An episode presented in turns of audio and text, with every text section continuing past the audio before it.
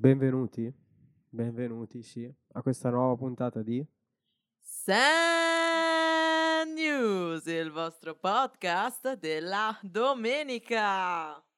Sigla.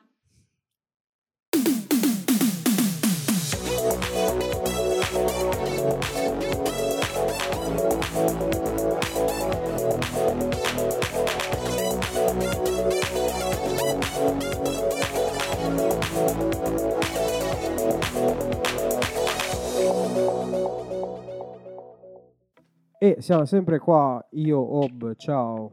Io Elena, ciao. Io Chiara, ciao. E oggi, E io Ayub. Rip, Non Ok, c'è. ciao, Ayub, come abbiamo detto, è il eh, fantasma del Natale passato. Forse ritornerà a Natale. A infestare Who le nostre case e le nostre vite. soprattutto le nostre vite. Ma non siamo comunque solo noi tre. Oggi abbiamo un ospite specialissimo. Ma prima, Ma prima, un saluto ai, ai cari amici albanesi, ai cari fratelli sciptari, eh, vista la tragedia di questi giorni. E tutto qua. vi pensiamo. breve, un breve pensiero e passiamo così proprio da subito con noi. Chi c'è oggi? Chi c'è? Oggi con noi c'è un ospite speciale che, oltre ad essere un nostro amico, è anche un dietista di, di spicco della nostra comunità. Di Signore e fama signori, internazionale. Stavo per dire io. Il dottor Lemme, signori e signori. Un applauso. No, No, no. non è il dottor Lemme, è il dottor M, è il dottor Mike. Ciao Michele, benvenuto a Sen News. Salve a tutti ragazzi, è un piacere essere qui con voi. È un piacere ospite Avere avere ospiti. Avere ospite, certo, giurato, sempre, sempre, Sempre- ricordato. sempre nei nostri cuori. Allora Mike, appunto, oltre ad essere un nostro amico, tu sei qui in qualità di dietista. Raccontaci brevemente perché sei dietista, da quanto sei dietista, dove lavori. Allora, perché sono dietista? È una domanda abbastanza tosta per me, perché diciamo che sono sempre stato interessato all'alimentazione, la mia famiglia ha giocato un ruolo importante, però eh, diciamo quello che mi ha spinto poi a scegliere questa strada non, non l'ho anch'io capito. È il posto fisso, Mike, è il posto È il posto fisso. fisso, forse No, sì. Eh, no, eh, semplicemente eh, la Claudiana aveva offerto questo corso di studi e io, essendo appunto bolzanino, ho deciso di intraprenderlo e ecco, diciamo che la strada mi si è proprio aperta e ho semplicemente colmato un mio interesse, che all'inizio era semplicemente un interesse, e poi è diventata una professione, qualcosa in cui credo, in cui sono fermamente convinto. E appunto ho iniziato questo percorso di studi di tre anni. eh, e poi ho avuto la fortuna di trovare subito lavoro, eh, prima per una gang. sostituzione e adesso appunto sono dietista da più di un anno e mezzo a Merano e, e a breve inizierò a Bressanone col nuovo anno appunto. Mamma mia, spostamenti, tac. Come fattura, zio Mike? Troppo, Sì, sono un calciatore più o meno. Un calciatore della, della dietistica. esatto. Da non confondere col dietologo che invece è il dottore, però. Esattamente sì, il dietologo è un medico che poi si è specializzato in nutrizione. Ehm, diciamo che appunto eh, è simile eh, sotto molti aspetti, ma chiaramente lui può prescrivere la prestazione del dietista che va più nella pratica, mentre invece il dietologo diciamo, si occupa sia di nutrizione parenterale, che è quella appunto endovenosa, e- ma soprattutto poi può prescrivere farmaci e prescrivere appunto prestazioni, esami, eccetera. Insomma. Wow. Beh, chiarissimo. Ora io non Mamma l'avevo mai mia. capito, ora l'ho capito. Bene. Ci conosciamo da una vita e ho Ci scoperto conos- oggi queste Esatto. cose. Bellissimo. Beh, Continuiamo. Sì, Allora, io direi di partire subito con i nostri sondaggioni. allora, prima volevo fare una premessa. Scusa. Diciamo che Mike, ovviamente, l'avrete capito in qualità di dietista, dopo la puntata con Susanna, che è sempre una nostra amica, diciamo che questa ci stava un po' a pennello, no? Abbiamo parlato dei disturbi dell'alimentazione e adesso con Mike parleremo invece di alimentazione. L'alimentazione in che modo? Volevamo sfatare qualche mito, da qui i Esatto. sondaggioni canini che Esatto. voi, nostri ascoltatori affezionati, avete appunto avuto modo di fare. Sì, infatti nei, nei- nei giorni scorsi avete visto sul nostro podcast eh, Instagram. Instagram. Si chiama podcast Instagram? Boh, non Sì. lo so, io lo chiamerò così.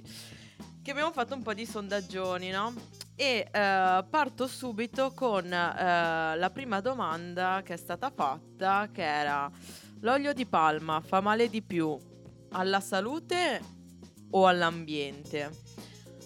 Bella domanda, bella domanda. Confermo, bella domanda. Partiamo subito con un domandone, direi.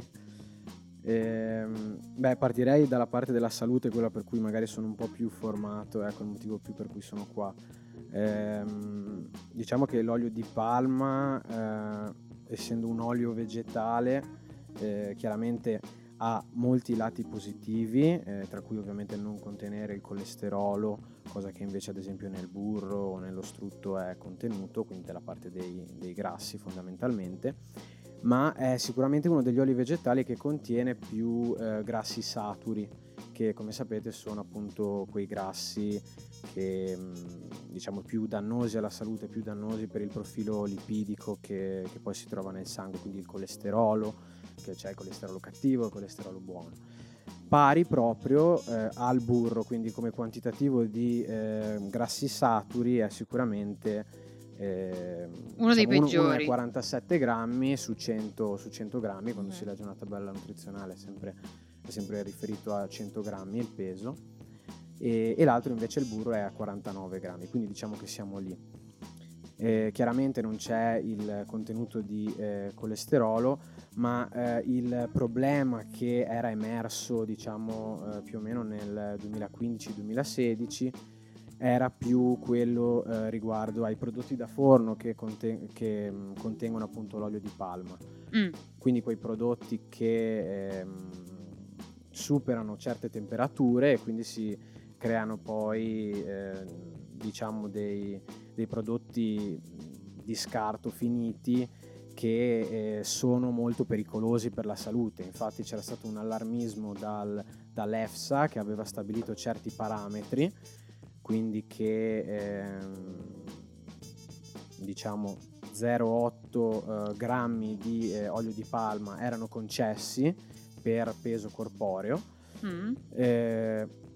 Eh, poi cosa è successo eh, in questo momento? Poi ehm, chiaramente eh, si è fatto un po' un- una ricerca in quello che è il mercato, quello che viene offerto di dove è l'olio di palma appunto e l'olio di palma nei prodotti da forno è contenuto, era, era contenuto almeno circa nell'80% dei prodotti. no? Ma quindi, cioè, se io tipo la mattina quando mi alzo mi prendo i miei biscotti di mulino bianco, Grazie Mulino Bianco per lo sponsor. esatto, e, e mi vedo sottoscritto, che ne so, senza olio di palma, cioè quello è stato solamente fatto, cioè, ok, hanno eliminato una, una parte di olio di palma, cioè hanno ridotto il contenuto di olio di palma o l'hanno proprio tolto? No, è stato proprio eh, quasi eliminato. Allora, Ok. certe aziende hanno deciso di mantenere l'olio di palma, come ad esempio la Nutella eh, e la Ferrero in generale. E Eh, che gli mi vuoi dire? spiace, mi hanno fatto spiace citare esattamente l'azienda, però chiaramente ci sono altri prodotti. Però la cosa eh, interessante è che dall'80% si è passato al 20% di prodotti da forno che contengono l'olio di palma, proprio per questa inchiesta che è stata fatta da Il Fatto Alimentare, che non è il Fatto Quotidiano, ma il Fatto Alimentare appunto. Sempre dei gran comunisti lo Fatto stesso. alimentare quotidiano. Quotidiano, esatto. Ciao Travaglio, un saluto. che diciamo portano avanti questa inchiesta da molto tempo, da almeno il 2012 e appunto sono riusciti a sensibilizzare molto e hanno proprio cambiato l'industria alimentare, soprattutto in Italia.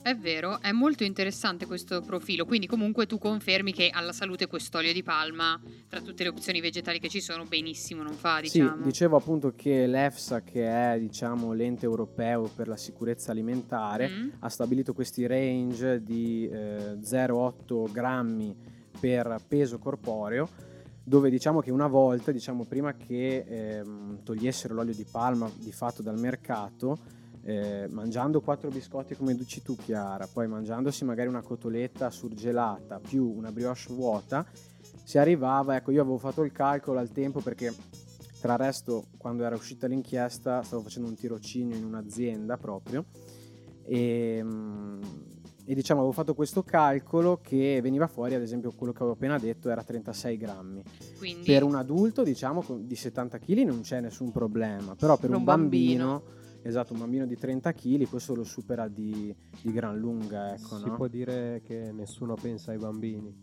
Stavo Si per dire. Si potrebbe dire, sì. C'è da dire che purtroppo l'anno successivo di tutta questa bufera che si è creata, l'EFSA eh, ha ritirato il suo, il suo range che aveva creato e, e l'ha portato a 2 grammi per chilogrammo corporeo.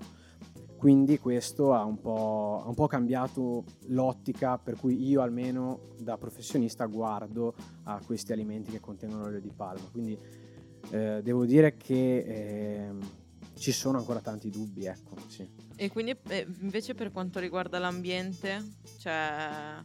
Che non è il tuo campo, ma se c'è un Esatto. commento. Ma eh, per quanto riguarda l'ambiente, eh, sicuramente eh, in eh, la Malesia è tra le più colpite, ci sono le foreste. eh, Perché ci sono grossi disboscamenti per Esatto, ci mettere sono- questi piantagioni di olio di palma. Grossi disbos- disboscamenti sicuramente. E c'è da dire che una cosa che mi ha sempre fatto riflettere è il fatto che l'olio di palma, ehm, quindi la pianta da olio di palma, è eh, molto più produttiva di altri tipi di olio. Ad esempio, in confronto all'olio di oliva è 12 volte più produttivo ah, e questo comunque riduce lo spazio di fatto, Ovvio, quindi gli ettari che certo. vengono disboscati. Infa- Poi- Infatti posso dire una cosa, che infatti che eh, in- in questo- a questo sondaggio le nostre piccole Greta Thunberg, eh, che sono i nostri ascoltatori, hanno risposto e hanno detto tra l'olio di palma, eh sì, tra la salute e l'ambiente, l'olio di palma fa più male a che cosa? 92% ha risposto all'ambiente e solamente l'8% alla salute. Quindi possiamo dire cosa? Alla loro salute. Oh, oh. Beh, possiamo, sì, possiamo dire che, cioè, non è che in realtà le domande sono un po' tricky, le ho pensate io. Non è che una esclude l'altra, cioè, nel senso, possono Esatto, fare questo. male alla salute, possono fare male all'ambiente.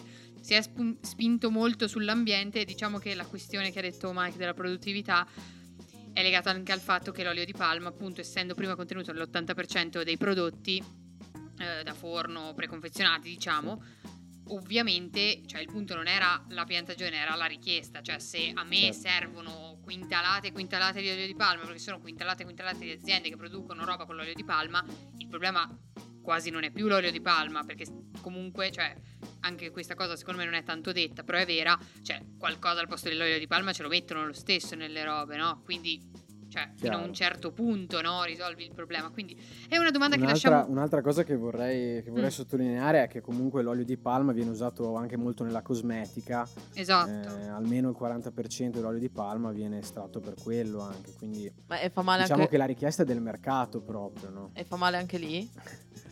Eh, chiederemo a un dermatologo forse Esatto. nel prossimo episodio. Eh. No, raga, adesso non so- Passiamo Vabbè, andiamo alla avanti. prossima domanda. Ed è una domanda molto simpatica perché parliamo di ferro. E non Tiziano. Non ti... Quando hai detto quella F così pronunciata pensavo a un'altra cosa. Tutti Fega. la pensavamo. Fega. eh, non mica siamo a Milano. Non siamo là. Ho fatturato.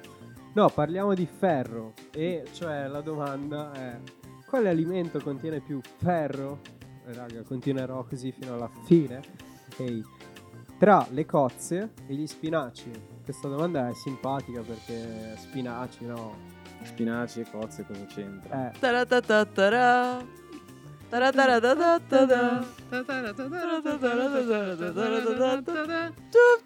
Zio. Mike rispondi. Allora, come non citare subito i muscoli di braccio di ferro? Come? Come? Diciamo che ehm, dal punto di vista quantitativo, appunto, eh, gli spinaci contengono 2,9 mg, eh, poi chiaramente dipende sempre dalla tabella di composizione che si va a cercare. E mentre invece le cozze, quanto? Eh, Eh, mentre invece le cozze siamo sui 6 mg, Ah. quindi vincono le cozze. Sì, E- esatto. E voglio dire che Braccio di Ferro stava con quella cozza di Olivia, quindi Esatto. mezzo che ha senso. Esatto, esattamente. Ma perché Diciamo che sembra a parità di 100 grammi, no? quindi importantissimo quando si guardano queste tabelle di composizione è sempre pensare anche alla porzione che poi uno va a mangiare. Perché dici 100 no? grammi di cozze quando te li mangi mai, invece 100 grammi di spinaci easy. No, in realtà 100 Il grammi di cozze sono circa 12 cozze senza Ah. guscio più o meno. Non ho capito Eh, niente. Io speravo anche col guscio. Anche col guscio. per dare quella croccantezza, non lo Certo, so. mentre invece la porzione di spinaci, eh, diciamo che si intende generalmente nel mio settore, appunto, della verdura in generale, è di 200 grammi cotta. Diciamo Mm, che no. si pensa sempre a crudo eh, e poi appunto si pesa sempre a crudo, appunto, E poi la e cuoci. poi la cuoci ovviamente, sì. E si pensano a 200 grammi, mentre invece per l'insalata, per dire, si pensano a 80-100 grammi, ecco, crudo. Ma quindi, ma se mi stai dicendo questa cosa, ma perché Braccio di Ferro mangiava gli spinaci E non le si cozze? mangiava le cozze. Perché ci stava già con una cozza, come ha detto prima Elena. Oppure... Ma non è la risposta, secondo È me. una risposta. C'è una È una leggenda risposta. ehm, che poi ho scoperto essere anche stata smentita. Però la diciamo lo stesso. Però diciamo lo stesso. Per il direi. meme. Una leggenda metropolitana. ecco, diciamo che il contenuto di ferro è stato calcolato, misurato dagli scienziati eh, verso la fine del- dell'Ottocento.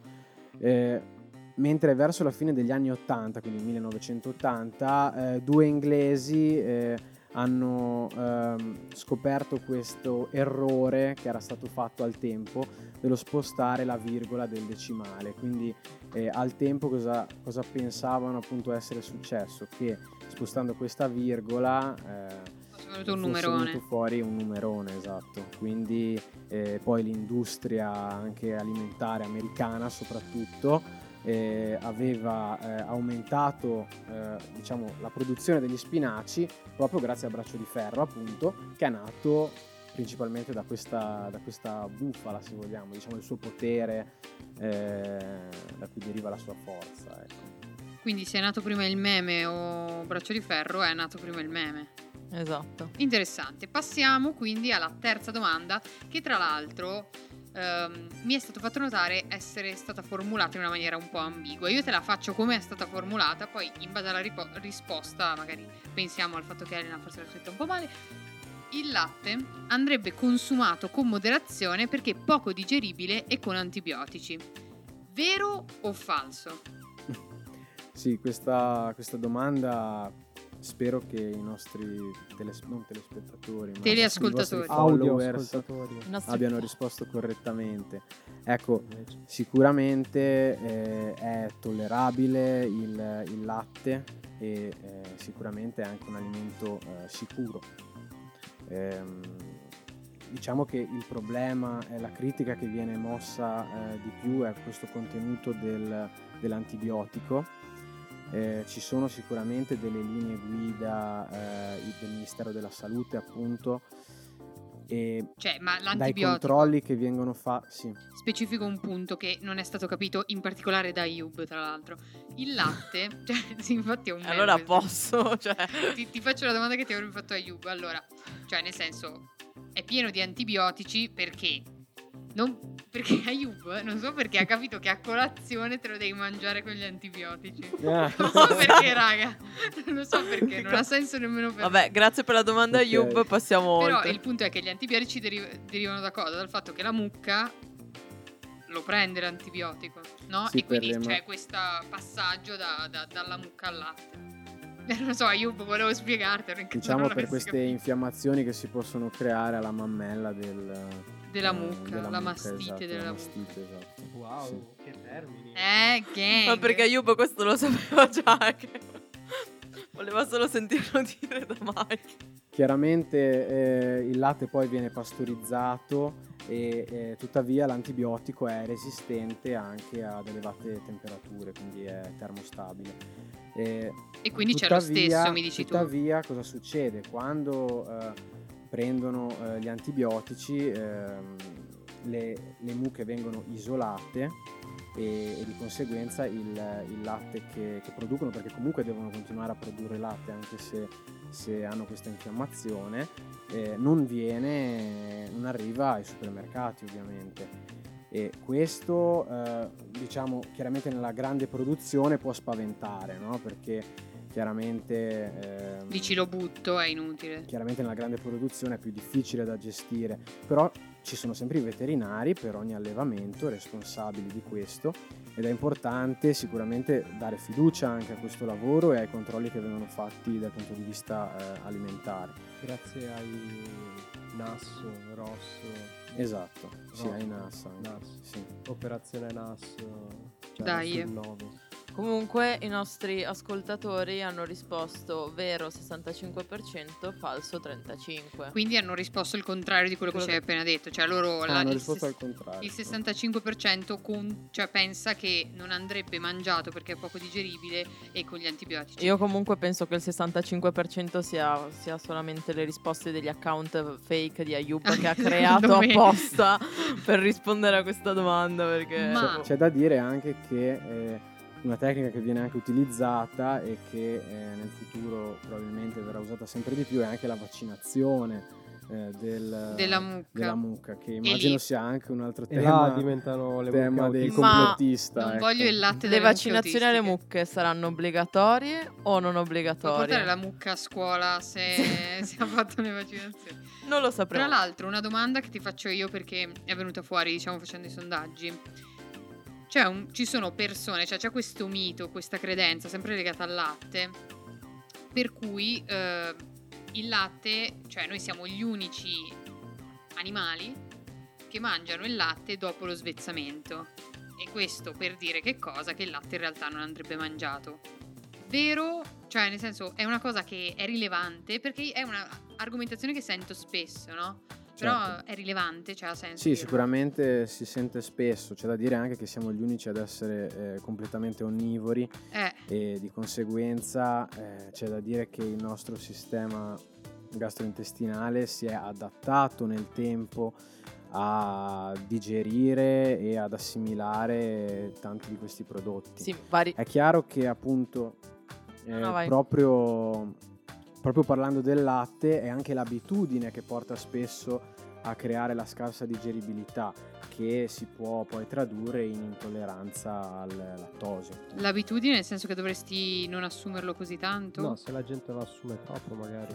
No, se la gente lo assume No, troppo lo assume, poco, esatto. esatto, Troppo se poco. la gente lo assume Per eh, i preconcetti magari. Esatto, perché chiaramente il, il lattosio è semplicemente uno zucchero, un disaccaride composto da glucosio e galattosio, eh, che è anche contenuto appunto nel latte materno, che anche nelle eh, viene galatine? scisso. Prego. Sì. Anche nelle galatine? Anche nelle galatine. Le caramelle, Ah, zio. Ah, ho capito, ho capito. Sì, anche in quelle comunque mi viene da Può pensare. essere, sì. Ehm, appunto viene scisso questo disaccaride dalla lattasi, che è un enzima che si trova nell'orletto a spazzola del, del nostro intestino, fondamentalmente, più che altro nel duodeno. E questo chiaramente dipende anche da quanto lattosio riceve, perché eh, gli enzimi sono delle proteine che noi stessi produciamo. Se chiaramente il corpo Certo. riceve meno lattosio, si Mhm. adatta poi a, A non doverlo eh, a non scindere. doverlo più scindere. C'è da dire che l'intolleranza al lattosio può essere eh, è comunque da rilevare, no? è, comunque un sintomo che è da riferire anche al proprio medico. Ci sono, ci sono tanti strumenti per cercare di reintrodurlo, quindi ci sono le fasi di eliminazione e poi di riduzione e poi di reintroduzione. Eh, Quello è mia mamma, per esempio, ha fatto dire, quello. ecco. Quindi la reintroduzione poi graduale, anche se vogliamo appunto da un professionista, eh, può essere d'aiuto. Ci sono anche ad esempio gli enzimi che possono essere comprati in, in farmacia dove si compra proprio questo- questa lattasi, questo enzima Esatto, esatto. che poi appunto eh, ci sarebbero anche delle ehm, diciamo che tot eh, enzima eh, scinde tot quantitativo di lattosio però in realtà questa cosa è molto ehm, soggettiva quindi Mhm. è importante che ehm, la persona stessa provi a vedere quanto è la propria tolleranza di, di questo enzima che viene preso per bocca Quindi, amici, andate dal medico. Esatto. Passiamo alla... posso dire un'ultima cosa Mm? Eh, chiaramente l'intolleranza al lattosio, se noi guardiamo nel mondo, Mm? è sicuramente un fenomeno comunissimo. Eh, ad esempio nel- in Asia è più del 90% della popolazione soffre di questa intolleranza, ma è semplicemente Perché, Perché- le mucche sono sacre. Esattamente, questo è un concetto importante. Ecco. Pensavo fosse una battuta. Cioè, Anch'io pensavo fosse una battuta, stavo già E per ridere. invece- E invece però è una battuta mezza E verità. chiaramente perché? Perché loro appunto non assumono lattosio. Esatto. Ora passiamo dal latte ai biscotti alla mia colazione eh, con una prossima domanda. Mhm. Perché abbiamo scritto la colazione è il pasto più importante della giornata. Vero o falso? Dico già i risultati. Il 76% ha detto vero, il, il 24% ha detto falso. Secondo me è vero. Secondo te, zio Mike? Eh, secondo me è vero. Oh! Oh, finally un mito Però vero. questa, posso dire, questa, cioè, questa era proprio semplice, cioè questo lo sanno tutti. Che Questo anche lo se sanno tutti, sì, tutti non fanno colazione, perché la maggior parte delle persone che conosco c'è chi, ciao Sfelez, eh, mangia quattro cornetti e cose varie, Mhm. bacon, uova. C'è invece chi mangia solamente un biscotto e dice no, io la colazione non la faccio perché poi sto male. E io ero una di quelle persone. E poi sono adesso? cambiata. Brava. Comunque, eh, a me sembrava divertente perché un po' tipo il nuoto è lo sport più completo, perché in realtà c'è una sottodomanda, no? Che è, ok che è il pasto più importante, ma nel senso, in quanto tale, cioè, importante cosa vuol dire? Cioè, dovresti mangiare più a colazione che a cena? Allora, eh, questo sicuramente no, eh, dal mio punto di vista, ma anche dal punto di vista della letteratura. C'è da dire che eh, la letteratura in generale sull'alimentazione è un po' eh, problematica, perché ovviamente gli studi sull'alimentazione sono sicuramente molto complicati, hanno un bias, hanno un errore eh, importante. E, però di fatto eh, cosa fa la dietetica e, e, diciamo la nutrizione? Si adatta a quelle che sono anche le abitudini dell'uomo, che comunque vanno rispettate e sono una componente molto importante. Ecco, questa introduzione per dire che eh, diciamo generalmente eh, quando io faccio una dieta eh, il 30% delle calorie, quindi generali, eh, è nella colazione appunto. Quindi non per forza deve essere il pasto più, più, Più grosso? Però deve essere almeno... Cioè, se tu metti il 30% vuol dire che gli altri sono il 40 e il 30, quindi comunque cioè, non deve essere Esatto, tanto sì. meno importante degli altri pasti. Esattamente, si può paragonare anche a- alla cena, ecco. Gang! Sì, si potrebbe paragonare. Poi eh, chiaramente la gestione dell'alimentazione, eh, ci sono anche la maggior parte delle diete, magari hanno sul 20% ecco, eh, nella colazione, però si potrebbe anche eh, aumentare sicuramente, non c'è nessuna controindicazione. Ecco. Tu dai questo tocco che l'aggiungi la Diciamo che 30. poi ehm, un'altra cosa interessante è che eh, a livello ormonale, chiaramente a colazione si arriva a digiuno, no? E, e chiaramente riposati, si spera. E quindi eh, anche dal, dal punto di vista eh, ormonale è anche un aspetto da considerare, ad esempio il cortisolo che eh, regola comunque il metabolismo dei grassi è più eh, alto e di conseguenza qualche strappo eh, alla regola può- io lo concederei di più a colazione per dire. Quindi perché la brioche a colazione sì, ma il tipo lo- il dolce a fine cena no. Cioè più la brioche che il dolce a fine Ecco, cena. sicuramente i grassi eh, sono più digeribili e, e meglio assimilabili a colazione, questo sicuramente. E diciamo che ehm, questa cosa si sa, si sa da molto, lo dicono gli endocrinologi che sono appunto gli esperti del, eh, degli ormoni appunto, Wow. eh, del, del metabolismo. E sì, ecco, non, non pensavo di aver creato questo scalpore, comunque No, eh, queste parole così. Sei molto, è molto dotto, raga. Sì, Zi- sì, sì. Mike, che io chiamo zio Mike, Zio, ma oh, zio Michele. No, non è zio non è zio Michele.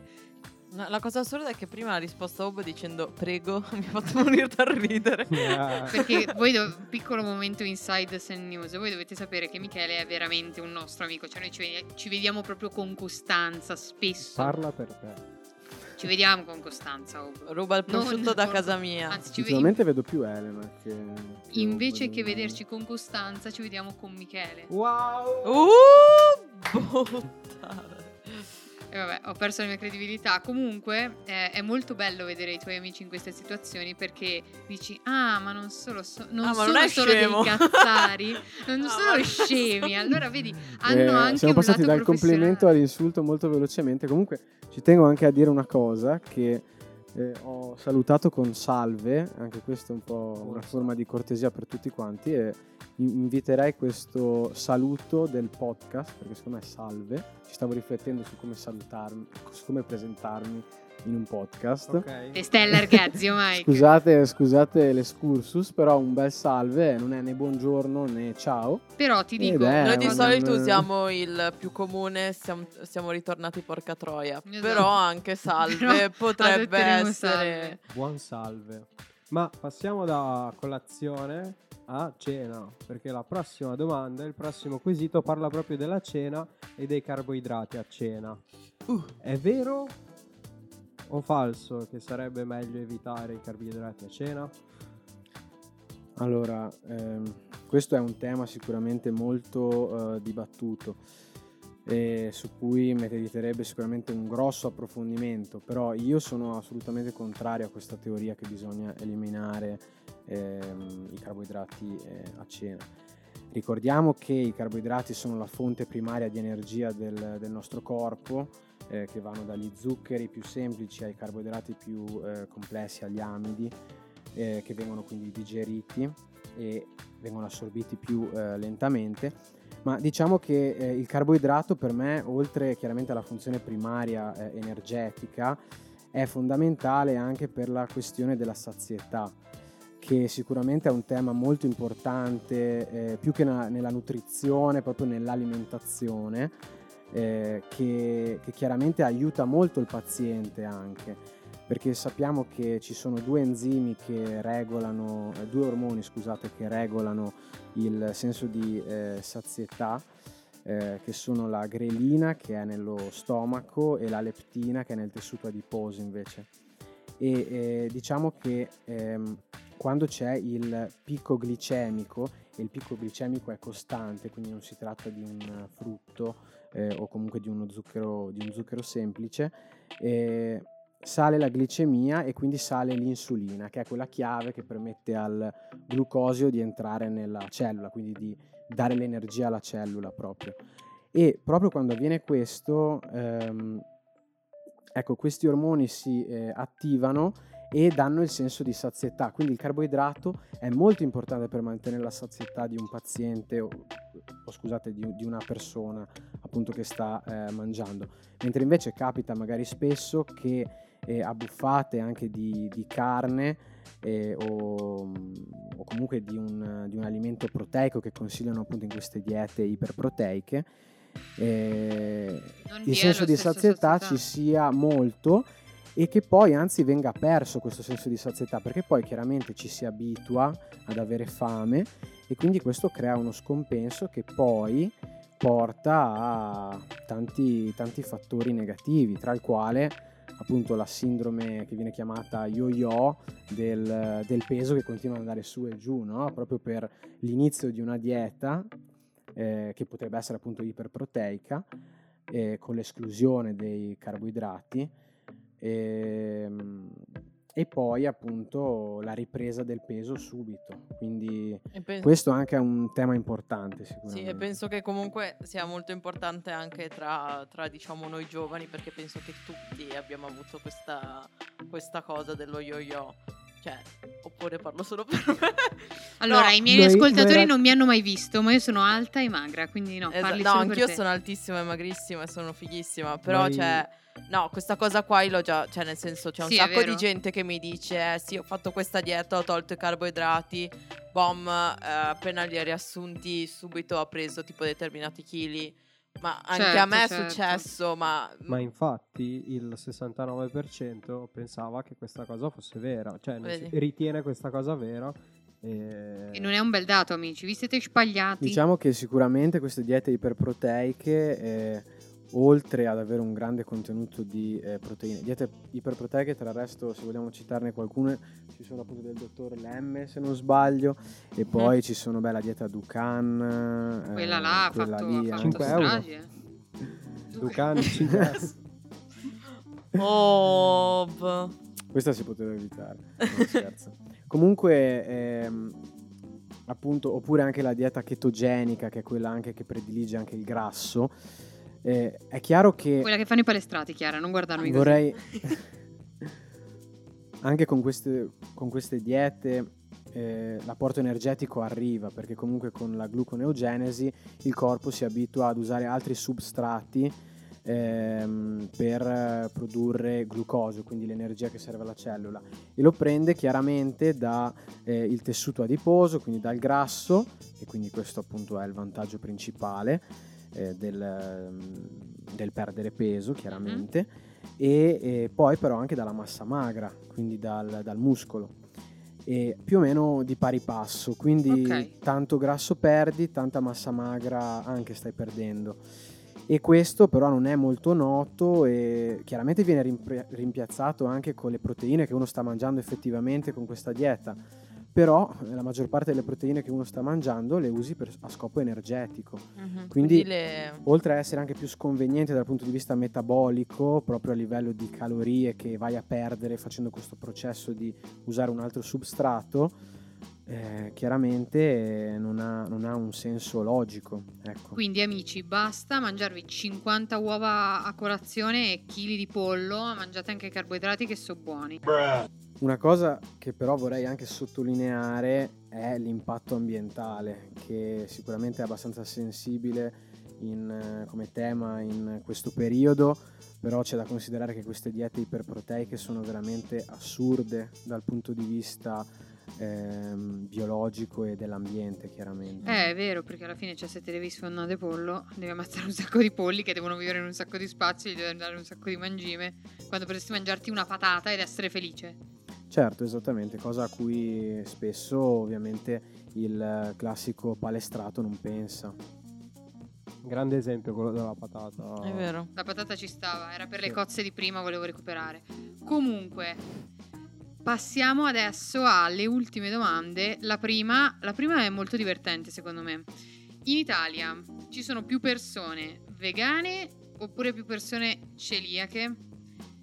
Il 32% ha risposto più persone vegane, il 68% ha risposto più persone celiache. La risposta è... La risposta è che sono di più i vegani Uh. adesso, sono eh, diciamo da un, ehm, da un ultimo dato che, che ho estrapolato che è l'Eurospes del 2019, i vegani sono l'1,9% della popolazione, quindi visto che siamo 60 milioni eh, in Italia siamo a 600, 7 miliardi circa. se- no, 600.000 Sei un cazzo degli altri. 600.000 vegani in Italia. Raga, il liceo scientifico Per- 34 qua comunque. per due, Volevo... per Volevo due saltare la quindi prof. sarebbero eh, un milione e due i vegani in Italia. Ok. Pazzi, parecchi, parecchi Mentre invece i vegani. celiaci è stimato circa l'1%. Una cosa interessante però è che l'anno scorso eh, erano eh, lo stesso numero appunto, quindi erano tutte e due 600.000 e la cosa sorprendente è che in un anno i vegani sono raddoppiati, cioè quest'anno abbiamo 600.000 vegani in più rispetto all'anno scorso. Mazza, raga. Li vedo in giro con le loro Birkenstock a mangiare le loro foglie di insalata. Esatto. Il loro braccio di ferro con gli spinaci. Ah no, anche il nostro. Sì, Allora- diciamo che come paragone forse è un po' da black humor questo, però eh, ecco, sicuramente ci sarebbero tante riflessioni da fare eh, anche di- della quota di, di persone che chiaramente eh, usa i prodotti per celiaci. E qui ti quindi- voglio, Mike, perché qui parte la nostra riflessione.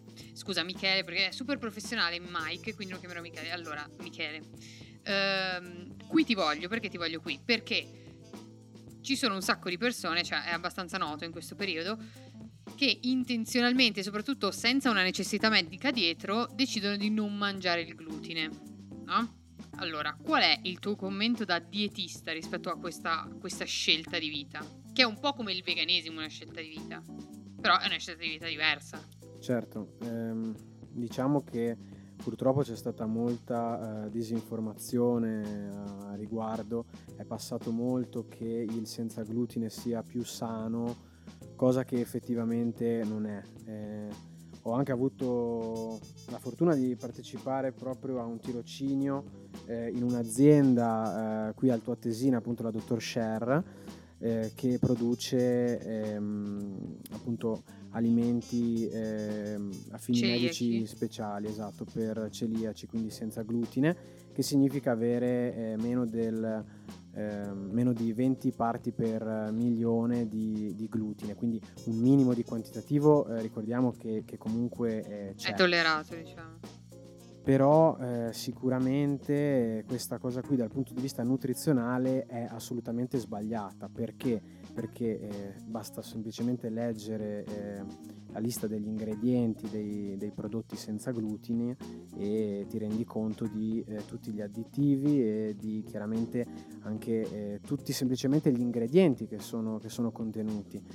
Che eh, sicuramente è necessario per i prodotti senza glutine perché appunto il glutine ricordiamo che è quella parte proteica del grano e di tanti altri cereali che, Che non è eh, il cash il grano, amici, se ve lo stesse chiedendo, è un'altra cosa, scusami.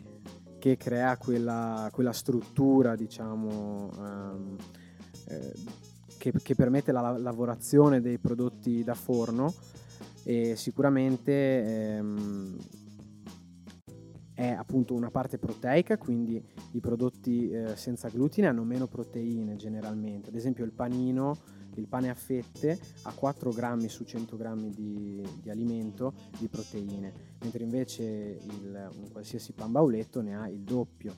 Eh, poi c'è da considerare anche dell'aspetto dei, dei grassi che chiaramente devono aumentare eh, per forza per cercare di, ehm, di appunto di- di il problema quella- appunto è l'impasto che, che deve essere sia appetitoso che deve stare insieme, deve, deve essere legato. Appunto la proteina del glutine eh, viene usata, cioè è, è fondamentale proprio per questo. E chiaramente queste persone che assumono prodotti senza glutine da una parte favoriscono un mercato che- di cui io comunque vado orgoglioso perché ad esempio c'è anche una mia eh, compagna di corso che adesso ha iniziato a lavorare alla Dr. Share e mm, è, è, diciamo un eh, sono sicuramente delle aziende dove c'è un grosso impegno eh, per cercare di eliminare tutti questi additivi e tutti questi ingredienti eh, in eccesso. Eh, però eh, il consumatore che lo fa perché è più sano eh, sbaglia semplicemente proprio. Ma Qui. E qui mi aggancio all'altra domanda che ti volevo fare. Allora, cioè, secondo te è una moda? Cioè, nel senso, è una moda come lo è stato quando noi eravamo più piccoli, magari il ehm, senza grassi? Cioè, c- vi ricordate che c'è stato il periodo Sì, sì. che senza grassi dappertutto, latte senza grassi, assurde, robe assurde senza Mhm. grassi. Beh, in realtà anche adesso c'è un po' questo- questa moda ancora del grasso, è abbastanza rimasta, no? Di tantissimi prodotti light. Se noti anche adesso tipo. a cercare, beh sì, a parte, a parte quello che però per, più che altro per gli zuccheri, sì Ah, esatto, ok, non ho capito. ma per, per la parte dei grassi, eh, Lo yogurt. lo yogurt, Ah, esatto, vero, lo il latte, ne trovi veramente molti di parzialmente scremati. Comunque sì, è sicuramente una moda che adesso si sta, eh, dal mio punto di vista, un po' attenuando eh, recentemente.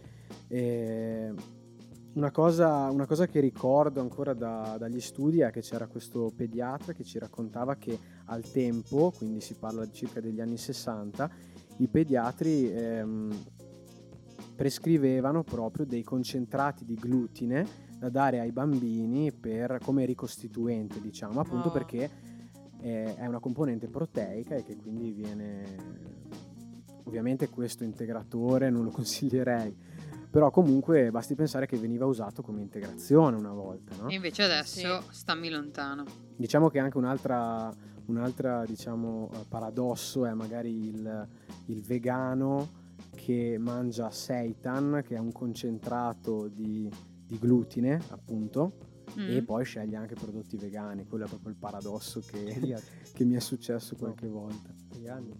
e prodotto celiaco, sì, Ok, scusami, scusami. Il ovviamente è celiaco- privo di, privo di glutine, sì. Eh, ma guarda, Quello sarebbe un po'. il meme è, è grosso, ma visto Ma- che li hai nominati, Se vuoi un altro meme, no? Mm. ve lo dico là e anche per voi cari ascoltatori. Gluten Free Ebola è la seconda puntata della diciottesima stagione di South Park. Guardatevela raga, parla di glutine e di Ebola anche ovviamente. Comunque, visto che li ha citati, adesso ti faccio anche l'altra domanda che i nostri ascoltatori vegani, magari io la faccio un po' tendenziosa, però ascoltatori vegani non, non vogliatecene. Cosa ne pensi invece dall'altra parte della scelta vegana, cioè da dietista, no? Cioè, pa- partendo dal presupposto che uno che fa una scelta vegana magari lo può fare per un rispetto nei confronti degli animali piuttosto che per una questione di sicuramente c'è la parte salutare, ma magari c'è anche tanto la parte di mm, eh, Sentirsi fighi? sentirsi fighi, ma anche la parte Sentirsi superiori? sentirsi superiori ambientalista. Mi veniva. Ambientalista. Tu invece da dietista cosa ne pensi? Cioè è possibile avere una dieta vegana completa? Se sì, è necessario? Perché secondo me, cioè da, appunto non da dietista, lo è che ci sia però una prescrizione dietro, cioè come va affrontata una scelta così importante? Ma eh, sicuramente eh, la dieta vegana eh, può essere completa se eh, con eh, un'integrazione di almeno la vitamina B12 e la vitamina D. Generalmente sono questi gli integratori che vengono consigliati. Però può essere assolutamente completa. Eh, diciamo che ehm, diversi studi hanno ormai dimostrato come anche la quantità di ferro, ad esempio, di, di cui parlavamo prima, ci sono tanti vegetali che hanno un assorbimento di ferro molto inferiore rispetto alla carne, no? questa è una cosa che, che si sa ad esempio. Eh, però eh, la carenza effettivamente poi eh, non è riscontrata eh, nei vegani.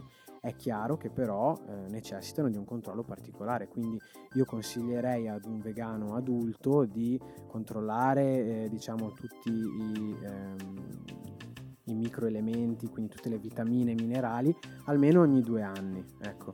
E, e, di essere sotto controllo del proprio medico di base prima di tutto e poi, perché no, anche di un dietista che eh, sicuramente ti può eh, impostare un, un, piano dove soprattutto all'inizio è importante ricevere le corrette informazioni, andare a coprire quelli che sono i fabbisogni eh, calorici e proteici eh, soggettivi appunto dell'individuo e quindi sicuramente serve un aiuto. Ecco. Ma io volevo fare, a proposito di questo, volevo fare un'altra domanda che mi è venuta in mente adesso.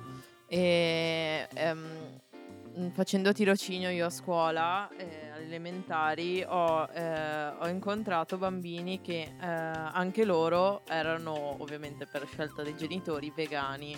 E alcuni vegani, non tantissimi ovviamente, due o tre, sto parlando di più classi. E, e altri invece vegetariani. Come pensi che eh, cioè, questa cosa del fatto che anche il bambino abbia questa dieta vegana, secondo te è una cosa corretta oppure il bambino deve comunque crescere con una dieta eh, onnivora. Diver- onnivora diversa? Allora, ehm, personalmente eh, la dieta vegana non la consiglierei a, ad un bambino, quindi età inferiore ai 16 anni non, non la consiglierei in generale. Eh, ma una dieta vegetariana eh, col giusto monitoraggio, col giusto supporto appunto dietetico da un professionista, eh, diciamo che si possono coprire tutti quelli che sono i fabbisogni sicuramente. Ecco. Ehm, diciamo che questo è un tema sicuramente molto delicato, eh, più che altro eh, oltre proprio all'aspetto salutare, mi concentrerei sull'aspetto poi comportamentale della, della, relazione che si instaura poi in un bambino che è costretto ad assumere una dieta che eh, fondamentalmente è molto ristretta no? al mm-hmm. giorno eh d'oggi, sì, vegano poi al eh. ristorante o quando ci sono i compleanni o... eh, perché anche, vegetariano ancora sì, sì infatti cavi, anche però... dal punto infatti poi vabbè eh, anche dal punto di vista eh, diciamo psicologico comportamentale per il bambino comunque questo non è sicuramente cioè per me come l'ho, l'ho vissuta io secondo me non è, non è, per niente un bene perché comunque anche bambini elementari e tutto ovviamente quando un bambino non può mangiare una cosa chiedi perché perché non puoi mangiare quello E vedi a crescerlo sto bambino. Eh? Però secondo me è la classica cosa che siccome, cioè, siccome non c'è una generazione di adulti che è cresciuta e che quindi è andata avanti dall'inizio vegana, cioè i, i bambini, cioè i cinquantenni di adesso che sono stati vegani bambini, ce, ce ne sono? No, non ce ne sono. Probabilmente tutti gli studi del caso potranno essere, cioè avranno una completezza più avanti, no? Perché solo adesso vediamo Sì, bambini sì, è vero. cresciuti Sì, sì, vegetariani. sicuramente. cioè una volta chi è che era cresciuto vegetariano? Ma nessuno, no? Si vedrà. Quindi chi può dirlo? Ci sono in realtà magari alcune popolazioni che lo sono. eh, E il fatto che le chiami popolazioni dice tanto. Una cosa che vorrei consigliare anche ai, ai vegani è che sicuramente di mettersi in testa di eh, consumare i legumi, eh, la frutta secca, eh, quindi la frutta a guscio, noci, mandorle e sicuramente ehm, ecco diciamo che i consigli ad esempio per gli acidi grassi essenziali che, ehm, che noi diciamo che poi dipende sempre dal- dalla persona però ecco eh, riceviamo più che altro dal pesce che è già eh, biologicamente più attivo loro lo devono prendere eh, ovviamente dai vegetali e quindi vengono consigliate due porzioni al giorno eh, questo diciamo a livello europeo era stato, era stato appunto consigliato eh, di ehm, appunto olio ehm, olio di lino 5 grammi due di questo elenco che sto facendo eh, 30 grammi di frutta a guscio eh, 15 grammi di eh, olio di canapa oppure 15 grammi di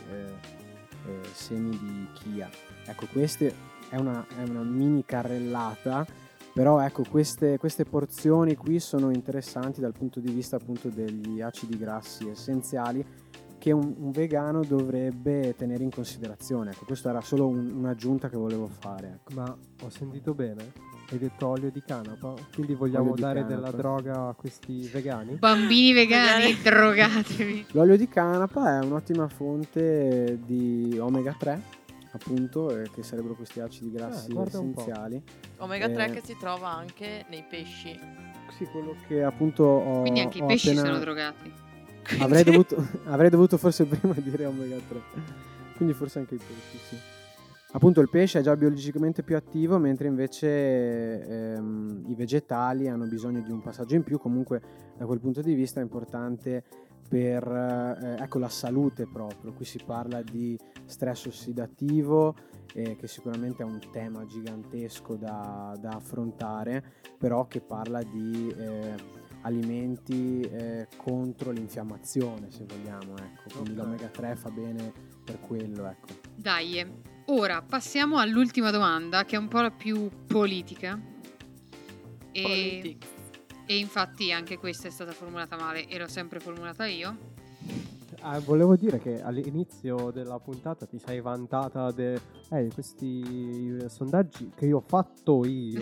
Con il, con il mio cane. No, non è vero, c'era anche il cagnolino di Sì, Hope. due foto di- del cane di Hope in Non Ne realtà. vero. mandate 20. Esatto, Non è vero, immaginavo. che le ho messe tutte. Sì, non è Vabbè. vero. Se volete che foto, foto del cane di Hope, scrivete a Sen. News e vi manderò quelle di Jody.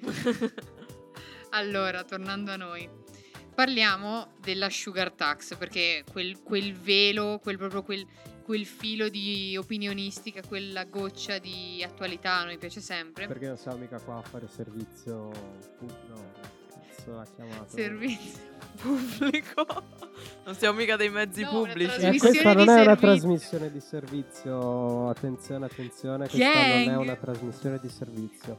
non ce ne frega niente del servizio. Comunque, la sugar tax è una cagata pazzesca oppure una figata pazzesca? Il 43% ha detto che è una cagata pazzesca, il il 57% ha detto che è una figata pazzesca. Mi fanno i gesti. Tutti hanno detto che è una figata pazzesca. No, il 43% Ah, che è una cagata e il ascoltare. 57% che è una figata. Scusa. Prego Mike, scusa l'ilarità, non ho capito perché, vabbè. Prego cosa? Tu cosa ne pensi? Cioè, secondo te la sugar tax è più una cagata o è più una figata? Ma soprattutto perché? Allora, io la considero una figata. Eh, sono molto arrabbiato, devo dire, con le persone che eh, sono contrarie. eh, voglio dire, è qualcosa di risaputo che eh, lo zucchero è dannoso per la salute, aumenta l'obesità, aumenta il rischio del diabete, di problemi cardiovascolari. Col problema dell'obesità che c'è nell'ultimo periodo, non solo in Italia ma nel mondo, eh, è qualcosa di allucinante pensare che eh, una sugar tax non debba essere, non debba essere fatta. Infatti mi sono anche io comunque di politica, nel senso cerco sempre di stare sul pezzo Ehi, e soprattutto poi quando si tira fuori l'alimentazione. e soprattutto E- ascoltando podcast e news. Soprattutto sono un grande fan, non l'ho ancora detto. Non perde una molto puntata. attivo. Ehm, ecco, è stata, è stata portata al Ministero della Salute ancora a gennaio 2019 alla ministra ehm, Grillo. ehm, Peppa? la proposta eh, di eh, effettuare la sugar tax appunto ancora a gennaio del 2019 prima che si creasse questa bufera del, del nuovo governo che adesso si è instaurato Del nuovo nuovo governo. del nuovo, no? del bis governo. Ehm, la proposta era quella di eh, eh, tassare lo zucchero al 20%. Eh, nel mondo ci sono già eh, più di 50 stati che eh, effettuano questa sugar tax. Io non capisco perché in Italia non si debba eh, effettuare una cosa di questo tipo. È chiaro che non è così che si fa un'educazione alimentare, però i dati ce ne sono anche diversi sia eh, americani che eh, inglesi portano dei risultati dimostrano che appunto eh, ad esempio in, in uno studio che è stato condotto ad Harvard è stato pubblicato anche su Science hanno visto che ehm, hanno aumentato ehm, per litro di eh, bevanda zuccherata di tre- hanno tassato di 34 centesimi per litro e c'è stato un calo del 22% nel consumo. E questo secondo me è un dato sensazionale che sicuramente anche l'educazione alimentare ha anche quella i suoi limiti e il portafoglio spesso è, è qualcosa che- cui- con cui tutti devono fare i conti ovviamente e che speriamo anche nel governo Conte bis eh, cercheranno di introdurre. Ecco. Fatevi due conti con Conte. Allora, io ti volevo portare due critiche, però, perché io sapevo questa tua opinione, formulate da una serie di, di soggetti. Allora, la prima è, eh, vabbè, ovviamente c'è una critica che è fatta da, da chi produce, no? E le, le- per esempio, le bibite analcoliche, che nel 90% dei casi sono molto zuccherate e la critica è che non si dà il tempo all'industria introducendola così de botto di eh, adattarsi e quindi sostanzialmente eh, questo comporta importanti conseguenze a livello di mercato del lavoro. Che ri- cioè è una risposta anche, che come anche è successo con i sacchetti in plastica nei supermercati. Eh, secondo me, eh, diciamo chiaramente deve essere qualcosa di fattibile per le aziende, però si può fare anche una distinzione, ad esempio, tra bevande zuccherate e merendine. Adesso in Italia si era parlato più della questione delle merendine, però eh, chiaramente le bevande zuccherate eh, delle aziende italiane eh, sono, sono molto poche, sono più che altro queste multinazionali come appunto il gruppo Coca-Cola. Che, che porta principalmente i suoi prodotti. Ehm, poi appunto eh, un'altra cosa che mi ha fatto arrabbiare è stata quella di eh, seguire appunto dei programmi televisivi, ad esempio eh, a Di Martedì c'è stato, è stato chiamato Di Maio. Appena hanno iniziato a eh, toccare il tema eh, della sugar tax, subito c'è stata un'ovazione, quasi una risata, come se la buttassero lì in mezzo alla politica proprio per finire una frase o per dire ah ma tanto voi volete fare la sugar tax, Cioè, di- volete dici, aumentarci solo le tasse. Questo eh, è ok. qualcosa che deve essere preso più seriamente, sicuramente anche dalla stessa politica e, e anche dal giornalismo italiano. Riprendo ancora il fatto alimentare, sono un, un grande lettore, un sostenitore anche, loro anche stanno portando questa inchiesta molto avanti, come ad esempio al tempo del- dell'olio di palma. Ecco. Ho capito, molto interessante. Una cosa però, cioè, non è una critica, anche perché non sono abbastanza informata per dare posizioni. Ehm, la cosa che non mi è chiara è che questa riforma punta, no? Da un lato a prendere dei soldi, perché tasso di più e quindi mi arrivano più soldi, a me Stato, dall'altro però lo scopo, come dici tu, il vero scopo dovrebbe essere diminuire i consumi. Io mi chiedo, no? Perché questa riforma è stata fatta col pensiero di prendere soldi, no? O prendi i soldi o diminuisci i consumi, no? Cioè, nel senso, non stanno tutte e due assieme, è impossibile, no? E quindi ehm, io mi chiedo per quale delle due bisognerebbe fare il tifo, no? Cioè, che queste industrie andre- and- andassero diminuendo, cioè che si riducessero perché appunto costa di più, oppure che allo Stato venissero un botto di soldi perché la gente continua a comprarle queste robe? Questa è la mia domanda, no? È un po' una riflessione un po' così. Ma ehm, sicuramente l'industria alimentare poi eh, reagisce, no? Come abbiamo detto prima nell'olio di palma è passata dall'80% degli alimenti da forno che contenevano al 20%. Mhm. E anche in Inghilterra, ad esempio, proprio ad ottobre sono uscite due, eh, due studi, uno americano e uno inglese, eh, dove, mh, dove dicevano appunto che eh, il contenuto dello zucchero negli alimenti è proprio diminuito ehm, in, in tanti settori, quindi non solo eh, nel- nelle bevande zuccherate, ma lì più che altro si erano concentrati per gli snack eh, e merendine. Nella proposta che era stata fatta, che era stata firmata, stata firmata appunto da eh, eh, 220 medici, e dietisti e dietologi, eh, che era stata portata a- al Ministero della Salute, eh, quella appunto ehm, eh, specificava che poi quei soldi ricavati andavano poi investiti in programmi di educazione alimentare. È chiaro che le aziende poi devono sicuramente fare i conti con, con i bilanci e tanti- Però tu tante dici, problematiche, però qua, le- qua la, salu- cioè, la salute è molto più importante di... Vabbè, ma quello è ovvio. No, è ovvio, però, cioè, nel senso, è stata, cioè, è stata messa lì dentro la legge di bilancio perché bisogna fare il bilancio, bisogna far arrivare le No, vabbè, entrate, no? ovvio. Quindi ehm, era, cioè, ehm, questa, questa doppia faccia, no? Volevo, volevo un attimo chiarirla perché a me quando si fanno questo genere di riforme, no? Voglio un attimo dire, cioè, raga, o una o l'altra, no? Cioè, capiamo un attimo qual è il vero obiettivo. E comunque, che dire, noi le domande le avremmo anche finite. Sono finite. Sono finite? Sono finite. Ok. Beh, che dire, noi questa puntata mi sa che la, la finiamo così. Come eh, dice Elena ogni volta, le, punta- le domande sono finite. Quindi... Andate in pace. Esatto, una cosa magari chiediamo a Michele dove le persone possono andare, diciamo, a farsi prescrivere una... Prescrivere si dice, una dieta. E... Che brava che sono. Vabbè. Quindi do- dove possono andare? Allora, innanzitutto ehm, serve un'impegnativa dal proprio medico di base per visita dietologica.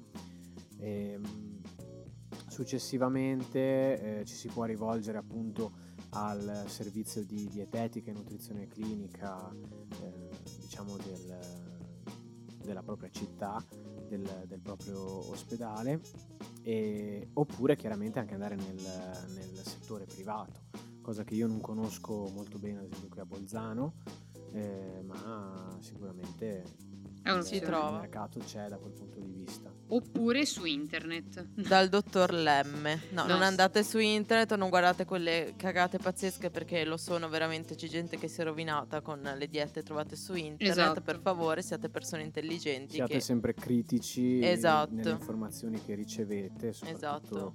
giornali, riviste, cercate sempre la fonte, che è una delle cose, una delle mie più grandi premure, ecco, cercare sempre la fonte e capire effettivamente eh, cosa si sta, di cosa si sta parlando e come è stato fatto soprattutto. Esatto. E dopo questo messaggio molto importante, eh, noi vi salutiamo, ragazzi. Ringraziamo Michele per essere stato Ringraziamo con un noi. sacco. Ringraziamo anche gli ascoltatori. Ringraziamo che- anche gli ascoltatori perché ci ascoltano. Grazie Puntatone ascoltatori. oggi. Esatto, puntatone.